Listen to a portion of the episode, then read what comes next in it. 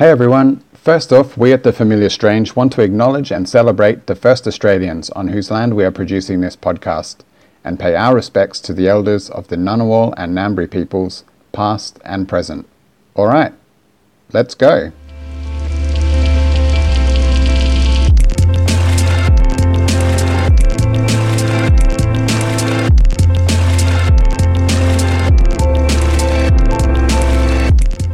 Hello and welcome to The Familiar Strange.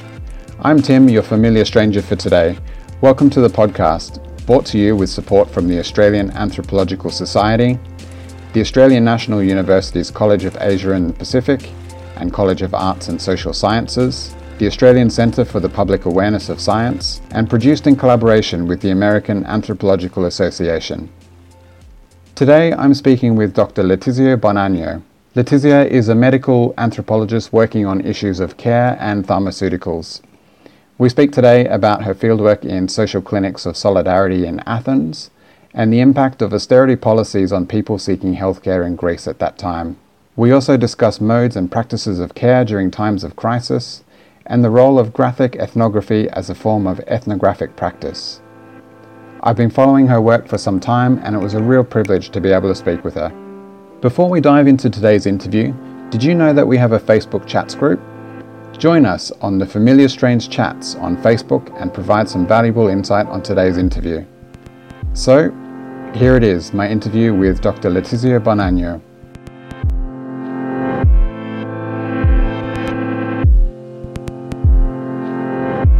Really great to talk with you today, Letizia, and thanks so much for making the time. Thanks to you, Tim, for inviting me to this chat that I'm sure is going to be great and fun. I guess a really good place to start is your long term fieldwork in Athens uh, during the economic crisis, really in the middle of a period of time in which Greece saw a series of harsh economic austerity measures which came into effect. My understanding is that these measures were implemented from 2010 until 2017. Can mm-hmm. you set the scene for the listener in terms of what was going on at the time you were conducting your fieldwork in Athens and perhaps what the conditions were like for people in Greece at the time in terms of the impacts of austerity? Yes, uh, thanks, Tim. So, yeah, I started my fieldwork in Athens in July 2015. And actually, I landed in Greece on the day of the referendum when basically Syriza government called people to vote to remain in Europe and to accept or not. And they were asked uh, whether they wanted to accept or not another memorandum. Mm-hmm. And the majority of Greeks voted against this new austerity package. And at that moment like the, the atmosphere was great. There was much hope and expectations about how things would possibly turn out for the better. But a couple of days after the prime minister alexis tsipras uh, actually signed the, the memorandum. And that was perceived basically as the ultimate betrayal like that the state the government was giving to to people. So in 2015 greece had been in crisis so to speak uh, for six years already. The general feeling was that of disenchantment but also the crisis was pretty much normalized. It was just like something that people would talk about all the time and especially like not especially to me but as a foreigner and as an ethnographer many of them felt like they had possibly to justify the the situation and what happened and giving a explanation to to what possibly was perceived outside Greece as a unfair treatment that Europe was inflicting on a relatively small country and I don't know if you ever heard of this kind of very unfortunate acronym, PIGS, uh, by which like international commenters normally designate uh, these countries that were more hardly hit by the crisis, and it, uh, PIGS uh, stands for Portugal, Italy, Greece, and Spain. I, I think it was a very unfortunate way to to describe these countries in the sense that in a way, the economic crisis became a sort of judgment on the morality of the governments of these countries. And somehow this divide between like the, uh, the very productive and efficient Northern uh, European countries and the lazy Southerners got even bigger and stronger. So that's just to say that the t- by the time I arrived in Greece for my field work, yeah, the, the crisis was, of course, horrible and impacted on people on so many levels and in so many ways. But it was a diffused and generalized crisis that impacted all like Southern European countries. And I'm saying that because I, I'm Italian, I come from Italy, and I in that same period, Italy was going through a similar economic crisis and the Italian government basically threatened citizens, basically saying if we don't accept austerity me- measures, we'll end up like Greece. So at mm. the time, Greece was like the ultimate example of how things could go wrong, basically. Sure. And so, Letizia, in terms of how that was experienced on the ground, my understanding is that the public healthcare system in Greece underwent significant budget cuts throughout that period of time. Yeah. In the sense that many healthcare facilities were closed or, or merged, there were substantial cuts to the health sector, I guess, more broadly. But you know, in terms of that impact on healthcare personnel and wages and, and things like, you know, pharma- pharmaceutical expenses, for example, which is a very tangible thing that we can talk about in a lot more detail shortly. But I guess this, in no doubt, really placed a great many people in a really precarious position. And I guess, particularly those that were more vulnerable or, or had unmet health and needs. So I'm thinking here of those that were living below the poverty line or, or those that were perhaps, you know, older citizens. In terms of access to and the provision of healthcare, can you perhaps speak to some of the, the challenges that were experienced by Greeks at that time? I think like what is quite important to clarify is that the public healthcare system in Greece has been dysfunctional since its very foundation in the 1980s, in the sense that it's never been completely inclusive and it was somehow universal, but access to different services was somehow tied to insurance. And there was a very complex system of reimbursement. There were problems in that sense, even before the crisis, the economic crisis, which of course like was the like final blow to disrupt it basically and as you as you mentioned that yes like since 2010 like many, as you know, hospitals were closed down or merged. The number of medical doctors was dramatically reduced. And of course, like this impacted on the quality of services that were provided. And at some point, uh, some statistics reported that in 2015 there were about 3 million Greeks that mm-hmm. couldn't access public health care because at that point there was a fee very little actually. Was introduced uh, to access different services but in a moment where like the rate of unemployment was impressively high where people more and more were living below the poverty line also 20 euros to book whatever appointment uh, felt like a, a massive investment. And this like of course impacted everyone one way or another.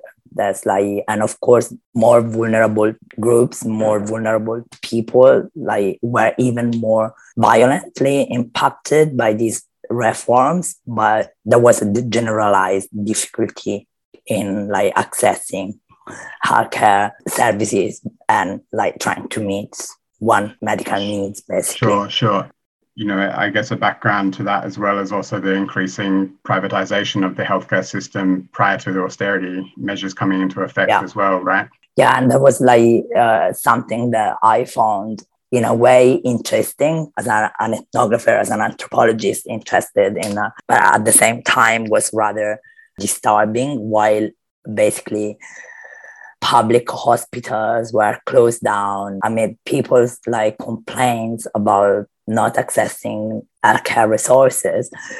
There were these super fancy private medical hubs that were mushrooming, uh, especially in southern Athens. Mm-hmm. And basically, they were part of what became a sort of medical tourism. So right. people from like different places would fly into Athens to yeah receive whatever treatment, and of course these treatments were much cheaper uh, mm-hmm. than elsewhere probably, but still the majority of Greeks couldn't actually afford them. So there, there was this massive gap in the quality of services that people could access on a merely economic basis. Mm-hmm. So, Letizia, that provides a really good background to the social clinics of solidarity or the or the KIAs, which emerged in the wake of the, the economic crisis of, of 2008. And I'm just wondering, was their emergent like seen as a direct response to the economic crisis itself? To an extent, yes. I would say that the KIAs uh, are a response to the economic crisis. But I think that once again, it's in general, it's important to contextualize this kind of uh, initiatives in a more historical perspective, in the sense that before the crisis, the, um, the Orthodox Church would somehow provide some sort of medical services or would launch this kind of screening programs for breast cancer. So in a way, that, that's always been this sort of fragmentations and like uh, philanthropic institutions would trying to compensate a bit for what the public healthcare system wasn't really able, able to provide. So in a way, I would say that the social clinics of solidarity stand in some sort of continuation with this fragmented provision of uh, care services. Uh, but of course, like under austerity, the number of these initiatives like multiplied uh, dramatically. Mm. So by the time I arrived in Athens and I started my fieldwork. There were at least 28 social clinics, and those were, let's say, registered, like sort of known, and they many of them had Facebook pages or websites, but probably there were others. There were more that somehow escaped uh, my attention or went like exactly known or advertised on the internet. Were they regulated by the state in that sense, Letizia, or, or did they operate kind of outside of it? How I mean, I'm tr- trying to understand how they kind of fit into that kind of ecosystem of healthcare within Greece at that time? That's actually a very interesting question that might take quite some time to answer because like, uh, but I'll, I'll keep it short. So uh, this is maybe a bit of a generalization, but many, the majority actually of these uh, social clinics uh, were financially supported by Syriza MPs Mm-hmm. So uh, they weren't really controlled by the state, but still have some sort of relation to, okay. to the state.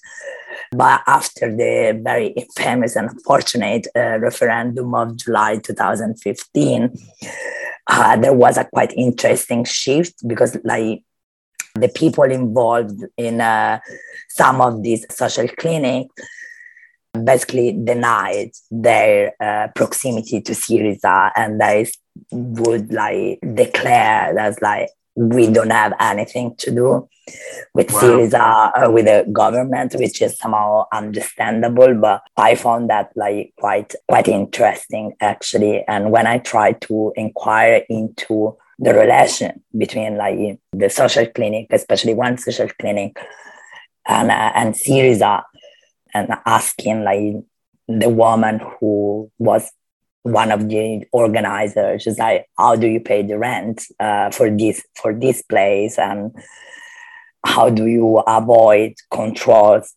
by I don't know the pharmaceutical authority of Greece. Mm. Uh, she was she was very elusive and she would answer just like, "Oh, we do what we do and we are doing fine by now." This might sound like a critique. It's it's of course not and like yeah was part of the way in which like these clinics operated to to receive funding and like was quite necessary because many of them became like sort of like very established uh, medical mm. providers as a sort of shadow care system and in a way i mean i suppose that when we talk about biomedicine we cannot really escape the control of the state in mm-hmm. a sense.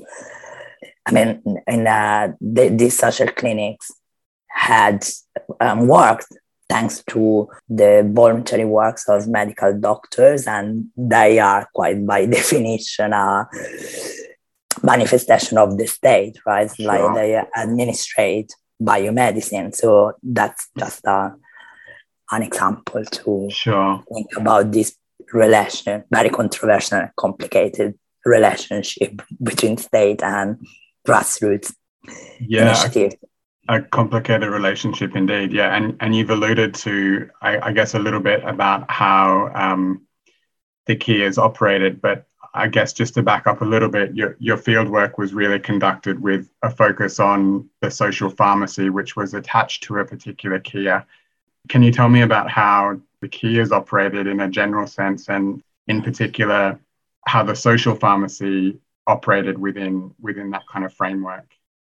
Well, actually, I ended up like doing field work in this uh, in the social pharmacy, and I ended up writing about pharmaceuticals quite by chance in the sense that when I started my fieldwork, my, my Greek was like not very good. Mm-hmm. So after long negotiations with the, the organizer of the of the social clinic, uh, the social clinic basically they accepted me and but they were pretty much clear that your Greek is bad. So stay in the pharmacy um, and do things with these right. other volunteers and so okay. and that's how i ended up spending many days like literally counting pills and fixing packages of of medications and uh, how the social pharmacy worked well none of us was a pharmacist uh, mm-hmm. the pharmacist a proper real pharmacist would come in like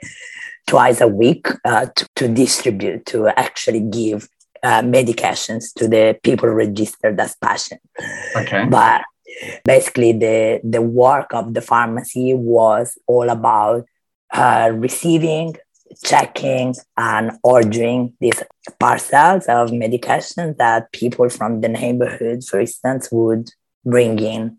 Mm-hmm. Uh, I mean, in a quite um, erratic way. I mean, sometimes, uh, someday you we would have like massive bags of things, and other days just like a little bag of paracetamol, for instance. Right. It was a quite repetitive and boring field work, I must say, and I always like laugh a bit when I hear about people having very exciting field work and just like, oh my God, this and that. Just like, okay, no, mine was very boring actually. I was sitting all today with this like massive amount of different peels and blisters and things. And that what I've been doing for almost one year. But at the same time was very, very much insightful in the sense that this massive amount of medication made me question first of all where do they come from and what happened and how come that people like you know normal people normal citizens or whatever would be able to donate such massive amounts of medications of very different kind also. So i guess these sort of uneventful days in the pharmacy were actually the, the ethnographic cue that eventually led me to, to reflect on like the work of pharmaceuticals more in general and how yeah somehow pharmaceuticals have always been part of or a crucial actually aspect of the public healthcare system in greece also how they basically um, shaped relations of care within the household or amongst kin and friends. Mm-hmm. Um, there are like what we could call ethnographic vignette about like me being offered uh, Lexotan, uh, which is an anxiolytic. And so, like, oh, you're so stressed, have some of these. And I was like, no. or, yeah, or, yeah, friends and like, fellow volunteers would tell me how it's very common to, to share medications by amongst mm. friends and so on the basis that we might have similar symptoms. So the effects of a, any given medication should be the same for, for me and for you. And we might touch on that in our discussion shortly, but thinking about the modes and practices of care, but just just a moment ago you were speaking i guess i guess what we could think about the pharmaceuticalization of care and mm-hmm. i guess often that's thought about as a response and to some degree a consequence of forms of neglect or an abandonment by the state and i'm thinking here about the work of Joao Biehl and others and in your research you've spoken about the epistemological potential of pharmaceuticals to bring to light and reshape those modes and practices of care and in your fieldwork in Athens, this was best demonstrated by the way in which the KIAs operated and that, that circulation and sharing and exchange of those mm-hmm. of those medicines and pharmaceuticals, reinforcing those collective social bonds. I wonder if you can explain what you mean about resocializing of care. The general understanding of pharmaceuticals, like in a in much medical anthropology scholarship is about how pharmaceuticals like taking medication is a quite solitary act and mm-hmm. how mm, pharmaceuticals basically or the increasingly pharmaceuticalization of care uh, resulted in this kind of individualization of health and care just like uh, you become a responsible subject basically and you take your own medications at the right time and in the right way. Sure. Um, so that was like my departing point, and like that helped me basically contest in in a sense this understanding of pharmaceuticals because because what I've seen while I was in Athens is that actually sharing uh, medications was a way to show care to each other. And it was like not just or not only within like the perimeter of the family but at, at the community level. So it's just like we volunteers are sorting medications and checking medications and we are redistributing mm. those to the people in need. And this is like a quite uh, powerful mode of care perhaps like in absence of more effective ways of caring, of, of providing medical care. But at the same time, I do think that like this idea of like sharing medications or like talking about uh, and thinking about uh, pharmaceuticals was very much already in the domestic mode of care. As uh, pharmaceuticals have always been there. So basically, to to simplify, it to the extremes, like this domestic mode of care based on pharmaceuticals, mm-hmm. were in a way extracted and relocated in the social pharmacy and the social clinics. And it's quite interesting the fact that there were so many overlapping between the probably idealized understanding of family and what the social clinic was meant to do so, for instance, uh, volunteers would describe themselves as a big family, as a mm-hmm. family. Mm. And as such, we or they, I, I, don't know how to locate myself at this point, but it's like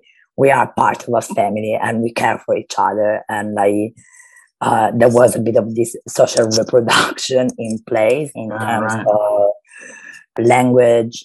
It's like we are family. We we help each other and we help the people that are in need. And, and there was a very strong uh, gender aspect to that because the majority of the volunteers were women.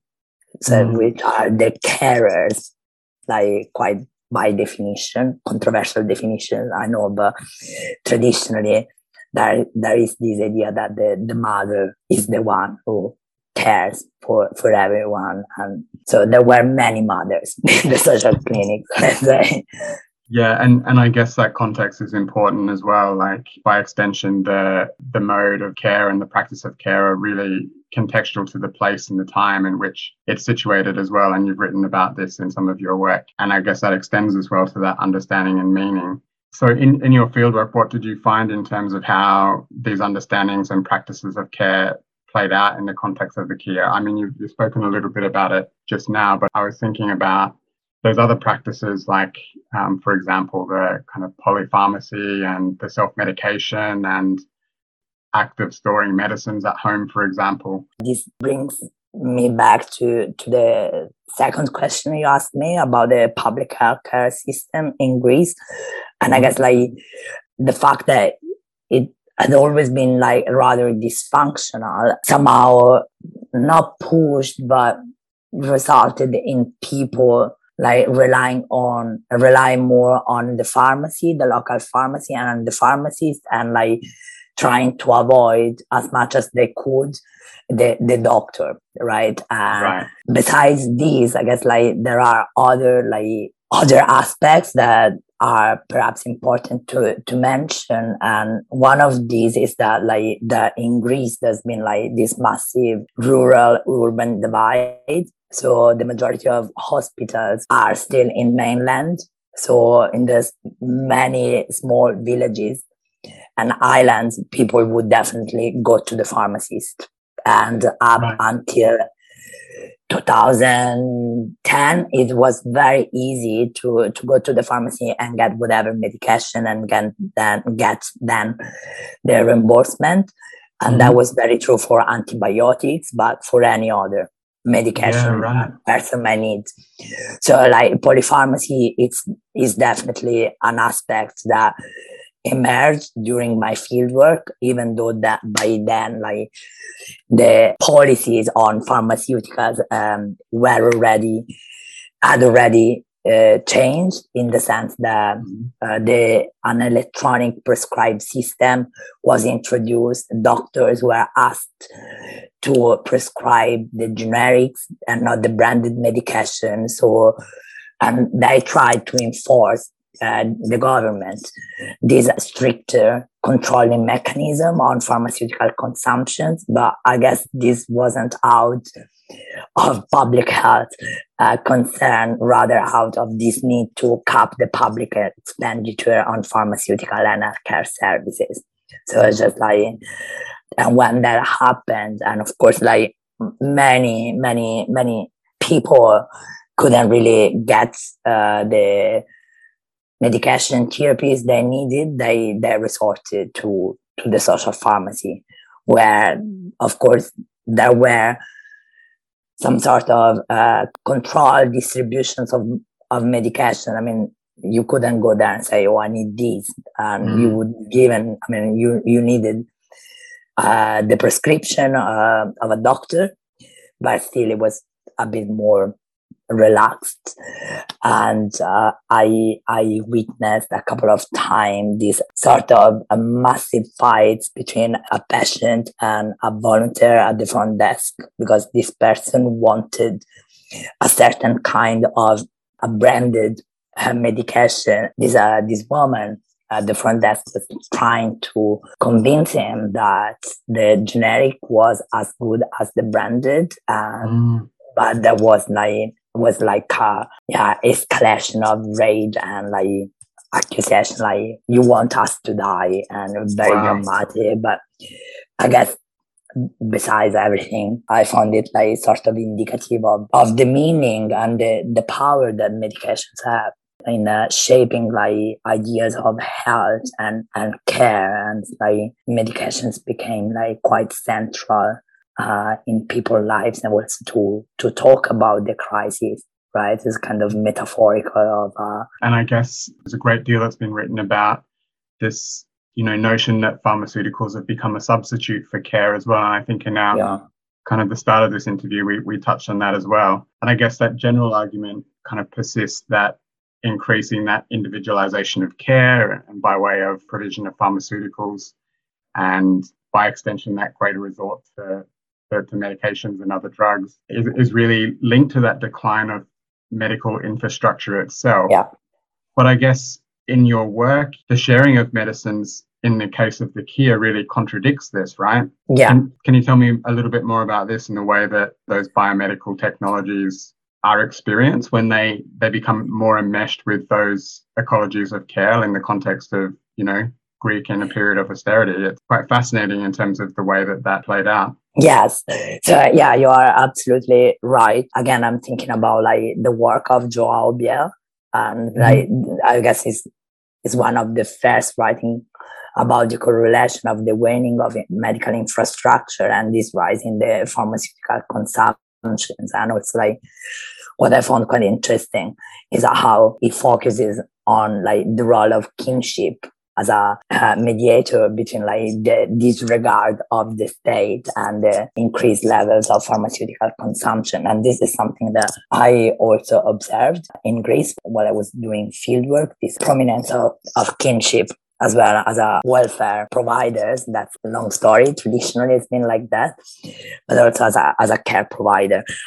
And I think that to, to answer your question, when we think about pharmaceuticals, probably we have to take into account uh, how they are, of course, object of biomedicines. There's a chemical components like healing substances that, that, that are there, they have their effects, but there also like a more social and uh, socialized understanding of pharmaceuticals in the sense that it's not pretty much about their healing power, but it's about how sharing them makes you feel part of a community or you feel they make you feel cared for. And I'm thinking, for instance, about Stefan Ecks' work uh, about pharmaceutical citizenship mm-hmm. and about how in India antidepressants basically once they uh, were put uh, on the market with lower prices really had this promise had the promise of the marginalization just like people accessing medications can feel again part of a, of a broader community so mm-hmm. in a way I on his work partially but of course like the greek context was like slightly different but uh, when i wrote or i talk about the sociability of pharmaceuticals, I uh, I have in mind this process by which like pharmaceuticals can create a sense of inclusion and community of care, and uh, not much because they put back on your feet, but because like they do that, of course, it's not that are useless in the, for like strictly medical medical reason, but it's more about yeah the process of being seen and being care and having your needs, your seen and acknowledged and, and met in a way. And this is like sort of a general definition of care in terms of like see about and acknowledging someone needs and trying to to meet uh, these uh, these needs. I'm, I'm thinking about like the work of Tatjana Thelen that's been like a kind of guru for me when it comes to mm. to care, but also like about thinking when it comes to think about care between like kinship and the state. So okay. which are yeah quite important aspects of my research. Somehow I work at the intersection of these two big bodies of literature and I think it's a rather quite productive way to yeah to look at uh, care, pharmaceutical care.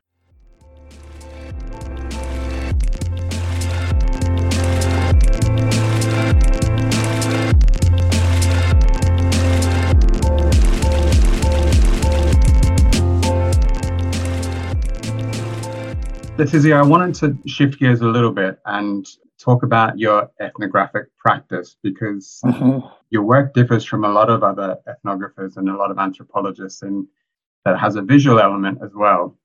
And mm-hmm. you've written about the notes from your first month of fieldwork being filled with, I quote, a deep sense of displacement and bewilderment as a foreigner and as a young woman in Athens.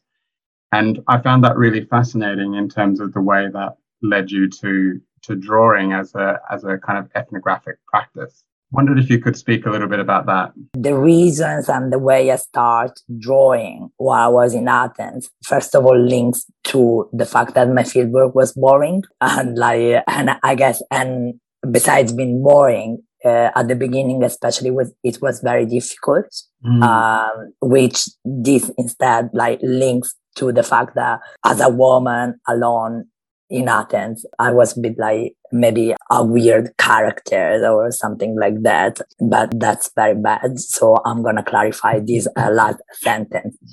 Uh, there was a bit like this conversational approach to me anytime, especially when I started making contacts with the social clinic, mm-hmm. which which was run mainly by middle age, middle class people, men and women that would ask me, it's like, are you alone in Athens? I was like, yes. Are you married? I was like, no. She's like, but you're not that young. Do you have children? I was like, mm, no. So, ah, and that, that end of the conversation, but at some point, right. this thing, like, start hunting me. She's like, oh, I must be like out of time and out of place. It's kind of, uh, because also like, uh, matter out of place. Yeah, yeah, totally Mary Douglas. but also it was, uh, I guess, like this kind of ambiguous position of, I would say I'm a, I'm a researcher and I'm doing a PhD, but from the majority, many of them I was just a student. And as such, I was too old to be mm. a student. And The age, the my age was the age of being married and having children, basically. Right. That might sound like a, a, very unfair generalization. Of course, that wasn't like the the routine, but especially with older people, there was a bit of this like surprise and reproach in their words. It was like, there's something wrong with you. So I guess that these two aspects, like the not quite exciting field work and like this constant feeling that I had of being under examination or or of not doing things right, somehow yeah, informed or stimulated this thing of drawing. And like some friends told me right, that that was therapeutic for you. And I was like, mm-hmm. maybe, uh, but it was more a way to yeah make sense of what was happening around me and was up what was happening to me mainly. I was very egocentric. These drawings are about me not knowing what's happening. But also i think i really needed to find a way to make fun of certain situations. And i sometimes i drew uh, kind of ironic or paradoxical situations I found myself in. And um, yeah, I, I, don't know, it really helped me in a way to, to release some tensions that I accumulated in months. And of course, like with times, I I guess my approach to drawing changed. I mean, not that I was aware, completely aware that it was changing, but it became more uh, a mode of analysis, a way to, a way of reflexivity, basically self-reflexivity and to understand and actually seeing. I, I think I'm a kind of visual person in that sense. I need to see where I am on a blank page, basically, and from there I can like start uh, reasoning and thinking and making sense of other, of other things. But yeah, that's uh yeah, that's that's a really great way to put it, and I, I really like the fact that you talked about you know those kind of ironic or paradoxical situations you were in, and in your published work, I think that's really well represented in that visual format, which would just be almost impossible to do in in the written form. So I guess as a way of communication, like you know, it's a really strong, really powerful way to communicate what that experience was like in your ethnography. But I guess you just touched on it now that that ethnographic practice and that practice of drawing as a way to not only communicate those ideas, but to also think and to also like, you know, really grapple with those complex ideas must be a really different way of understanding your position as a medical anthropologist in the field. Yeah, I mean, I I wondered uh, for quite a long time uh, about whether like my it's like drawing or like this practice of drawing is somehow linked to the fact that I'm not uh, an English native speaker and I was doing fieldwork in another language that mm-hmm. still it's not my first language. Um, so maybe uh, for me that was also a way to navigate this kind of linguistic like not challenges but like confusion of yeah you mentioned like drawing or what is generally now known as a graphic ethnography yeah something that is not just about like communicate or disseminate research findings. That's a very fancy way to put it but also as a as actually a hermeneutic process. It's just like trying to understand while doing. I think that also in this sense, I've changed, things have changed for me because I, I, at the beginning I would really focused on yeah, my own experience, right? It was really the drawing linked to this yeah, necessity of making sense of my circumstances and to understand where I stood. But then like lately I've started like producing more comics. So, and it's no longer about me. Uh, I'm, I'm, I've become more mature in that sense. but actually, yes, a way to, to tell stories, uh, to tell the stories of the people I met and how things happened and where in Athens at that time. And yeah, probably this kind of like graphic outputs are more relatable and more interesting for like broader audience because I guess I mean, I don't see why people should be interested in my personal ethnographic drama, right? Even in that case, the, the short uh, graphic story that came out in uh, American Anthropologist recently was actually the, the preparation was actually a very good exercise to, to reflect on my research, but also on my take on, uh, on medications and the social clinics and of course many questions and issues about like politics of representations came up and about. So in a way, I guess, yeah, it's very different from writing, but somehow the, the process and the questions that I face or other people that use drawings and comics in their practice, I guess we face this, the same kind of questions and issues and doubts about our practices. I'm just thinking here of John Berger's 1972 book, Ways of Seeing. And I remember him talking about how I think it's seeing, seeing coming before words and, you know, that sense of drawing being just as important as a strategy to, to kind of make sense of and firm those kind of multiple temporalities. Yeah. So in that sense, you know, I guess as, as either a, um, you know, someone who practices you know, graphic ethnography or someone who's reading it, uh, graphic ethnography as a way of kind of thinking and and you know making sense of that that kind of complex idea is in in some ways better suited to that graphic form you know over over that of words and particularly to non-academic audiences as well right? That's absolutely true because like uh, when we write we tend to become very um, academic and like put a lot of theories and academic disciplinary jargon in that. And of course, like the, the taste of the ethnographic things tend to, to disappear and to be obscured by theories and, and speculation of different kind. And of course, that I guess it's uh, it's what alienates many people from anthropology, feeling like that is extremely theoretical and like paradoxically removed from the reality which should be the opposite, right? yeah, of, of course. You know, I mean, I'm I'm definitely a big believer in you know, anthropology and in particular medical anthropology to to a broader audience. So I think in that sense, you know, it's really really important as a mode in order to communicate that to people that are interested in anthropology, whether they're practitioners or, or not. I guess that kind of leads me to another little tangent here, but you're also involved in a in a project I understand called Otherwise as well. And I just wonder if you would like to to speak to that a little bit. We're we're obviously big fans of public anthropology at, at the Familiar Strange, but I just wanted to know if you could um, just touch on Otherwise. Of course. So Otherwise is an online magazine uh, mm-hmm. in ethnographic storytelling.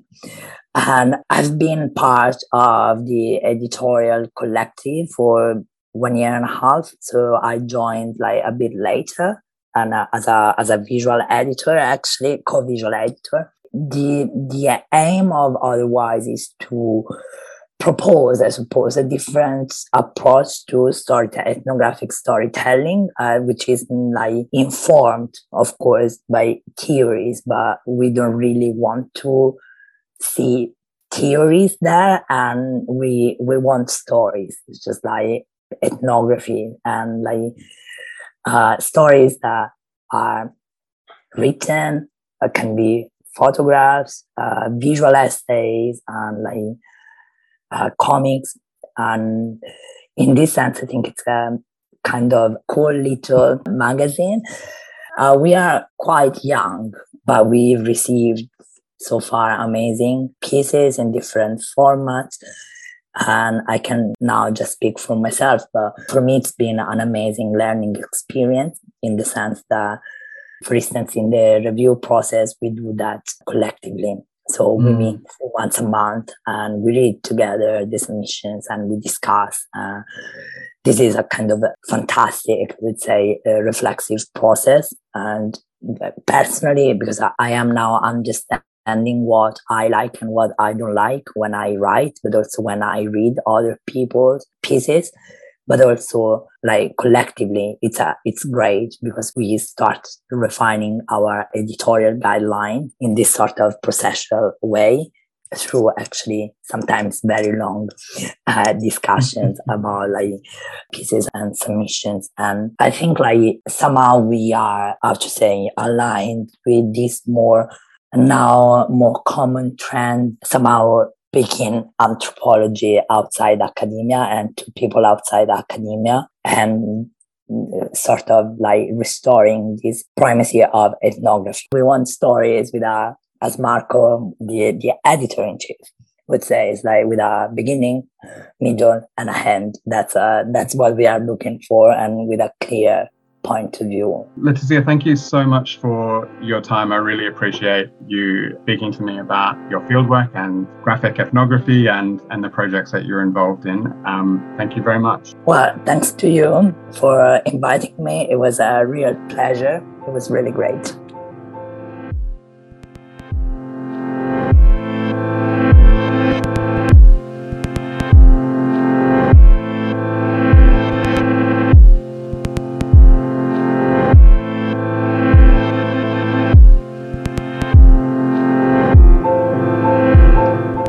That was it.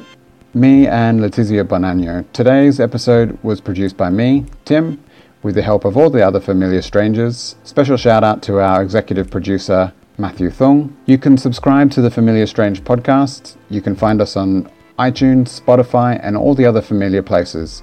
And don't forget to leave us a rating or review. It helps other people find our show and helps make the show better. If you'd like to support us, please check out our Patreon page at patreon.com forward slash the familiar strange. You can find the show notes, including a list of all the papers and articles we mentioned today, plus our blog about anthropology's role in the world at thefamiliarstrange.com. If you want to contribute to the blog or have anything to say to me or the other hosts of this program, we'd love to hear from you and you can email us at submissions at thefamiliarstrange.com. You can tweet us at TFS Tweets or look us up on Facebook and Instagram. Music is by Pete Dubrow. Special thanks to Nick Farrelly, Will Grant, Martin Pierce, and Mordreau. Thanks for listening. See you in two weeks' time. Until then, keep talking strange.